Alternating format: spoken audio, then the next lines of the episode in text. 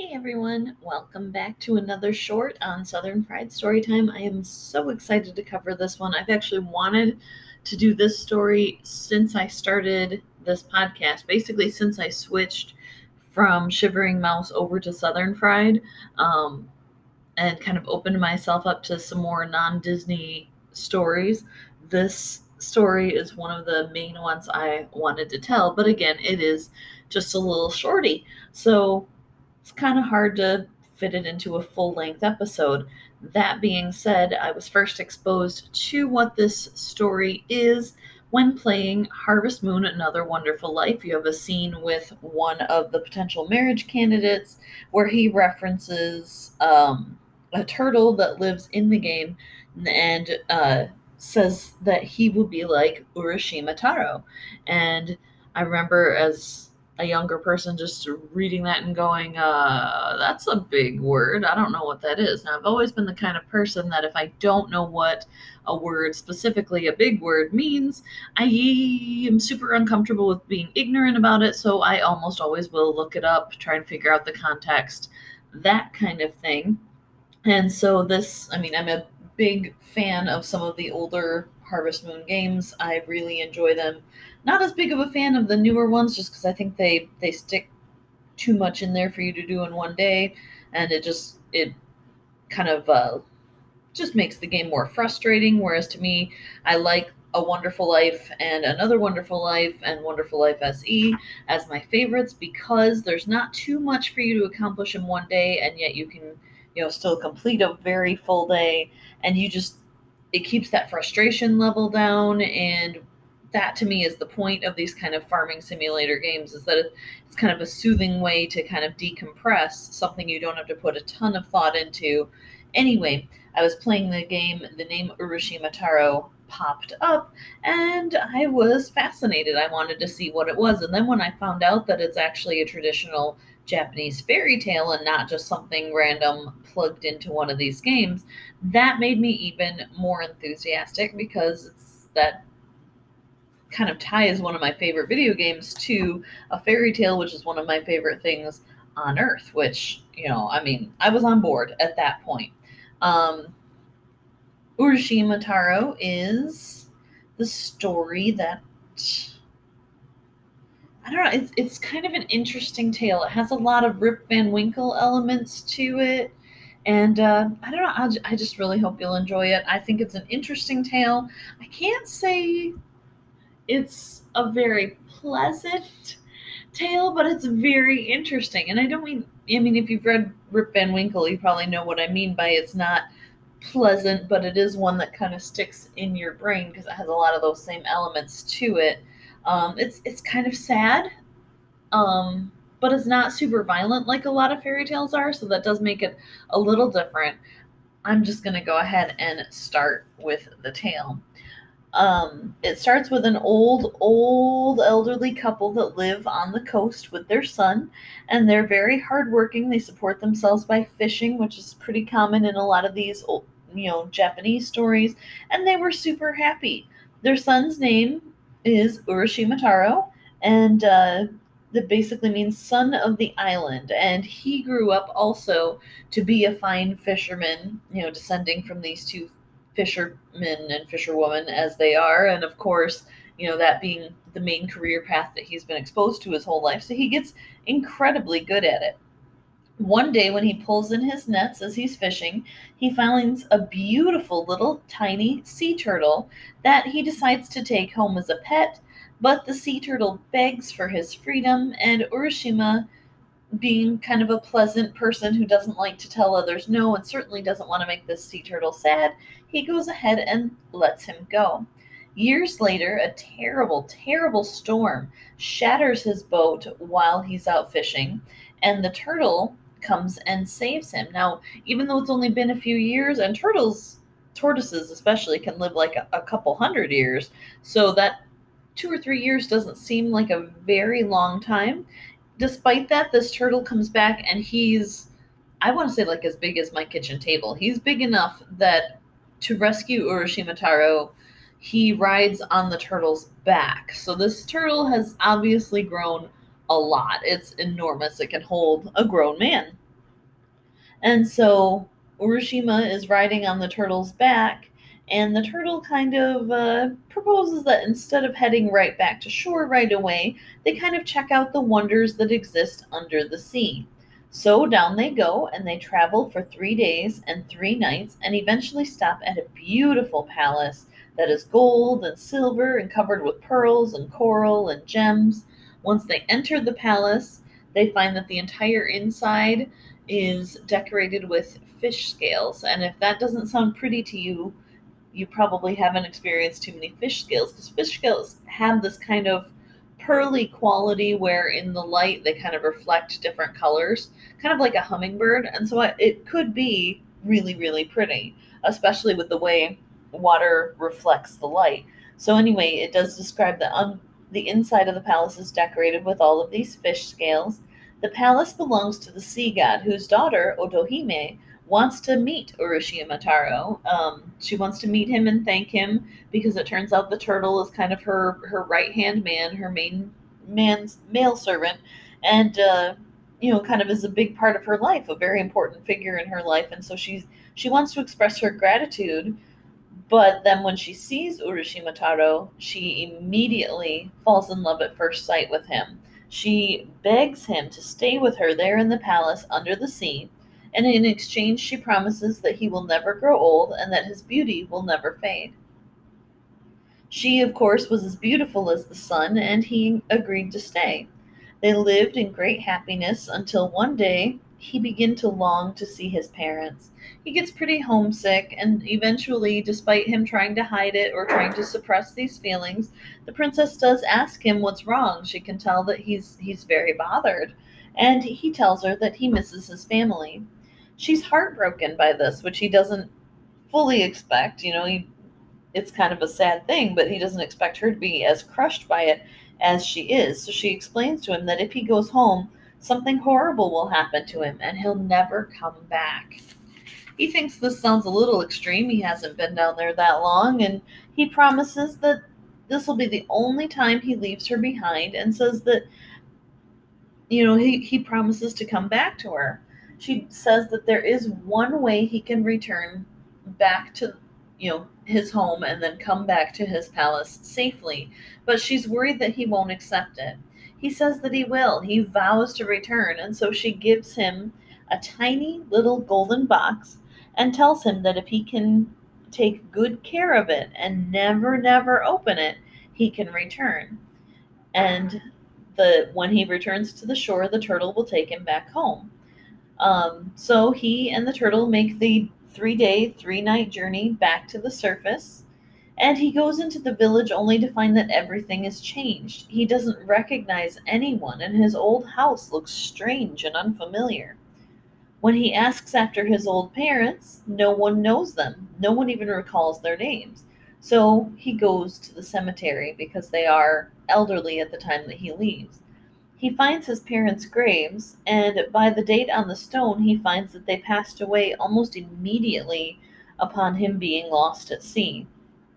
Judging by the different dates on the different stones in the cemetery, he comes to realize that he's been gone for over 300 years, even though to him it feels like it's only been a few days. He thought of the princess's box and begins to wonder if he hasn't really been gone for 300 years, but whether he's just under the spell of some enchantress, under some illusion. Perhaps the counterspell is inside the little box, and that's why the princess doesn't want him to open it. So he opens the tiny little golden box, and almost immediately, purple smoke comes pouring out of it. He quickly begins to age as he tries to make his way back to the shore and back to the turtle, aging all the way back to the water. The turtle never returns, and death comes quickly to Urashima Taro, along with decomposition. The villagers passed on the story of the man who gave up the Sea King's palace and the most beautiful woman on earth just for a chance to see his parents again. There are, as with other older fairy tales, a couple other versions of this story. They all kind of stay in the same vein, but they do vary a little from version to version. Um, yeah, so not only seeing a little of Rip Van Winkle in this, but of course a little bit of Pandora's Box, which we covered during the season where we did Greek and Roman mythology too, but a little bit of the hey, don't open this or you'll be in big trouble. And of course, the protagonist goes ahead and opens it anyway, kind of deal. Which we see in a lot of stories as well. But in this case, it's less of a curiosity killed the cat kind of situation and more of a hey, do you think the way to get me out of this bad situation may be in this little box. Turns out the answer is no. The situation gets worse when you open the little box, just as the princess said. Now, this is a Japanese legend from the 8th century, and we do see the rule of three taking place a lot in this story, just in that it's three days and three nights down to the Ocean Palace, three days and three nights back. Um, rule of three isn't quite as important in this one as it was in yesterday's story of the 12 dancing princesses. It just happens to be the amount of time that it takes him to get down to the palace and back. But it is, again, another reference to the number three popping up as much as it does in fairy tales. In some versions of the story, it is also a warning against infidelity because in some versions of the story, Urashimataro actually has a family, a wife and kids, when he is swept away to the undersea palace. And um, you know spends his time with the princess the amount of time he spends down there varies in some versions he rescues the turtle in the morning and by the evening the turtle is already grown enough for him to ride on it and so you see the time time situation kind of changes in different versions of this story but it's pretty common for fairy tales that when you go to an other world of any kind that time will not be measured in the same way there as it is here in our world. I kind of call this like the Narnia situation, where time can move incredibly fast in these other worlds or incredibly slow, or as we see in Urashimataro, it does both. Time moves quickly in the sea world for the growth and development of this turtle who, you know, grows what in our world would be like a hundred years or more of sea turtle growth, you know, for this turtle, it happens whether it's over the course of a single day or over the course of a couple years. It's abnormally quick growth for a sea turtle. But then we see that Urashimataro in every version spends a couple of days to a couple of years in the palace with the princess. And when he returns home, it's been hundreds of years. So you know, we do see time move both very slowly and very quickly in the other world in this case, which I think is part of what to me makes it kind of parallel Narnia because you sometimes see time pass very slowly compared to our world in Narnia. Sometimes you see it zip right by. So, you know, kind of that interesting time parallel there. We see this a lot in Irish folklore with the Fae as well, where you can spend just a couple days with the Fae and uh, when you return home, it's been a long, long time, or weirdly, no time at all. So it, we see a lot of that in myths and legends, a lot of weird time paradoxes, which is super, super fun. I prefer a time paradox story to a time travel story any old day. Now, in the version where Urashimataro does have a family, the princess is less of a tragic, heartbroken figure that falls in love with him and then he leaves and she's a little bit more menacing. Um, it's implied many times in the story that she knows something that he does not about his situation, and you find out, of course, in the end that what she knows is that he's been gone from home a lot longer than he thinks he has. So, in the versions where he has a family, the princess is deliberately deceiving him, keeping him from returning to that family, and then having him open the box and be stripped from that family and find out that his family has passed away without him is kind of her vengeance for him leaving her. She says specifically in one version, I never come in second, um, or I am never a second choice. it's hard to say specifically because things are being translated from the other side of the world, but the point being that um, her revealing to him that his family's all dead and then allowing him to die himself in some versions is seen as a form of vengeance. It is a warning against infidelity and um, kind of a show to not trust somebody who would draw you out of the sacred bonds of marriage because they are a deceiver that does not have your best interest at heart. So that's kind of a interesting version there, but those versions of the story do get a little darker and kind of touch on some more adult themes that I try to avoid with this podcast because I try to keep it as family friendly as old fairy tales can possibly be. Um, I may kind of push that boundary a little bit with some of the violence in some of these tales, but there are some some stepping stones I'm not willing to step on for this podcast. So I'm just gonna go ahead and say that that's that's what happens, but I'm not gonna go into it in any more detail.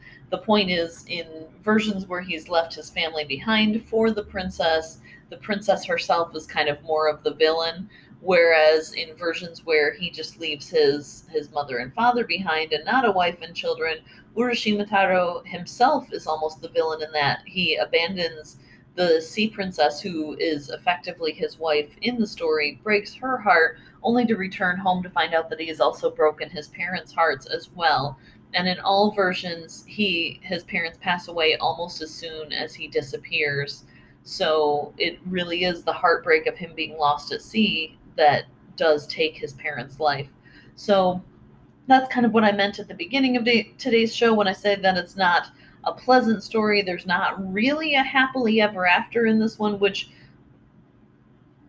is much more common in foreign fairy tales and in older fairy tales. They sometimes end a little more tragically or even gruesomely. And uh, I guess I shouldn't say foreign because most fairy tales that we're familiar with in our culture come from like Europe, but um, you see this a lot more in like Asian fairy tales, sometimes in some of the African fairy tales.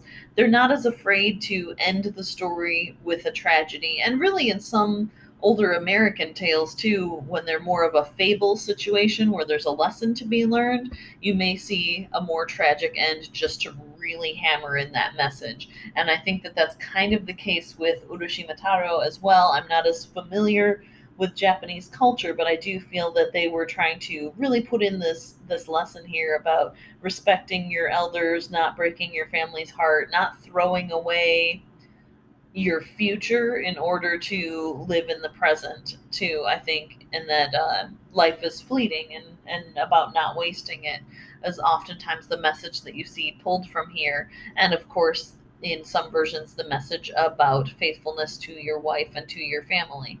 And so i guess that that's kind of part of the message in both because whether he's with the princess and she's effectively his wife and he leaves her behind then he pays the price with his life, but also when he has a human wife and children and he leaves them behind for the princess, he pays the price with his life. So either way, I suppose you could take from that a message of faithfulness to your spouse. And of course, there is the price to be paid for breaking his parents' heart as well. So that is my summary of Urashimataro, along with a little bit of analysis. I am going to go ahead and take the weekend off, but I cannot wait to go ahead and go over some more stories with you. It's so much fun to dive into these. You really have no idea how much I enjoy this every every time I get to put up a new show. It's it's so much fun. I can't wait to dive into these stories that even I'm a little less familiar with just because that's where it gets really fun discovering the new tales for the first time. Um, if you like this podcast and would like others to get a chance to enjoy it and kind of familiarize themselves with new stories from around the world, please go ahead and like, share, subscribe. Find me on Facebook, Twitter, and your favorite podcast app. And of course, at southernfriedstorytime.wordpress.com. Thank you so much for tuning in today. Have a wonderful weekend, and I can't wait to share more stories with you. Have a good one.